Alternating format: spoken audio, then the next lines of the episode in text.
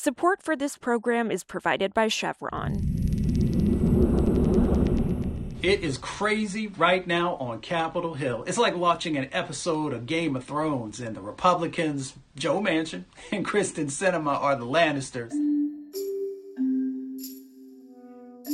No deal, no climate, no deal. Look, the environmental groups are they're a little anxious. I mean, they're they're certainly trying to get more information from the administration about what's on the chopping block here, but they're also trying to pressure the administration into uh, ensuring that it doesn't sacrifice a lot of these climate provisions. I mean, when I talk to activists, they note that originally this domestic agenda started in the six trillion dollar range, and now we're down to three and a half trillion, and now there's uh, senators, including Joe Manchin and Kyrsten Sinema, who are talking about reducing it even further.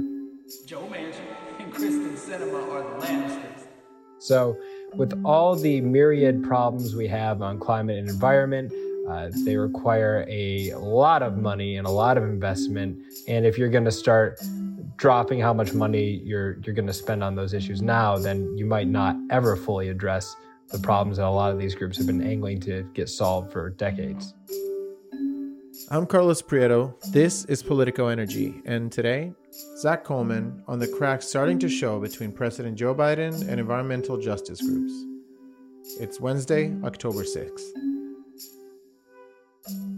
President Biden came into the presidency framing his climate agenda around environmental justice and in justice terms, addressing intergenerational climate issues. So the environmental groups are making sure that Biden uh, aligns his walk with the talk. And, uh, you know, we're going to see even uh, in the middle of this month, next week, uh, a bunch of environmental justice organizations and environmental groups are planning week long protests at the White House and Congress. Right. And, and this pressure is not just waiting to happen next week. They're already took some steps back in August that you were reporting on. What what did you find? Yeah, so there was an email blast in August from a coalition of groups called Stop the Money Pipeline. The, that coalition is trying to get fossil fuel finance to come to a grinding halt by focusing on financial regulations and the big banks.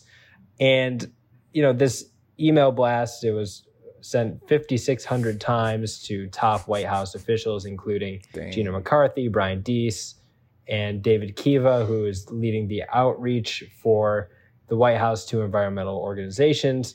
And, you know, that essentially shuttered email between those top officials for a couple days. I mean, this really just goes to show that there are a lot of feelings involved here. I mean, these are issues in communities that have gone unaddressed for decades, and they have a president coming in saying, I will help you address those. I will shine a light on these problems, and I will put the full force of the federal government behind it. And what they haven't seen is that last part. Right. And that feeling must be made worse when they see that there are some provisions on the reconciliation bill that are not on the chopping block that are seen as supporting fossil fuels. And some of the moves from the administration are also supporting fossil fuels developments in federal lands. Is that part of what they're concerned by the White House um, doing too? There's some broad dissatisfaction over some major policy direction.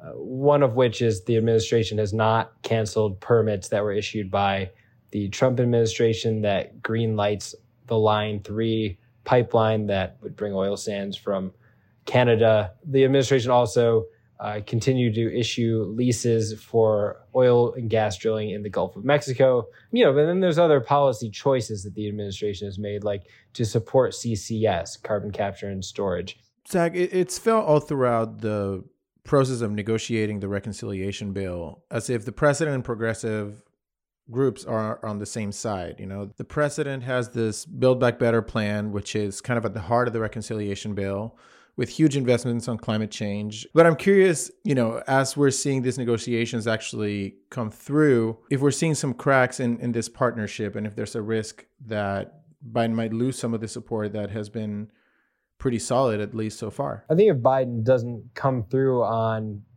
getting environmental justice spending across the finish line, he will certainly lose support from groups that have been you know told by any number of political candidates that their issues matter. And they really feel as if Biden this time around was being an honorable politician and there ever was such a thing and true to his word. And this is where the rubber hits the road the proof is in the pudding uh, you got to walk the talk. I mean all these terms were used because i mean this is it you got to prove it and uh, this is the moment with the domestic legislation. So if he decides that he can do without environmental justice spending eh, to get the rest of his priorities across the finish line, then yeah, you will definitely see these groups turn away from Joe Biden. Also, five Midwest states are teaming up to build a massive electric vehicle charging network. The plan, called the Regional Electric Vehicle or REV Midwest, would build an expansive charging network through Michigan, Minnesota, Wisconsin, Indiana, and Illinois, a venture that Michigan Governor Gretchen Whitmer hopes will allow the region to lead on electric vehicle adoption, reduce emissions, and create jobs. The governors, four Democrats and one Republican, are hoping that an organized effort among neighboring states will help a smooth implementation. They're also hoping that the upcoming reconciliation bill will help them expand this venture even more. If you want more news on energy and the environment in your inbox, make sure to subscribe to our newsletter at politico.com slash morningenergy. And just a heads up that this is the final week where you get to tell us how we should be doing our jobs. So go to politico.com slash pod survey and let us know what you'd like Politico Energy and all other Politico podcasts to do differently or to keep doing. That includes the stories we talk about and how we talk about them, or just literally anything. So one more time, politico.com slash pod survey. And thank you for your input. I'm Carlos Prieto, and we'll see you tomorrow. Support for this program is provided by Chevron. Did you know that Chevron supports the ambitions of the Paris Agreement? In fact, they've even tied their executives' compensation to lowering the carbon emissions intensity of their operations. Because it's only human to help power a brighter future.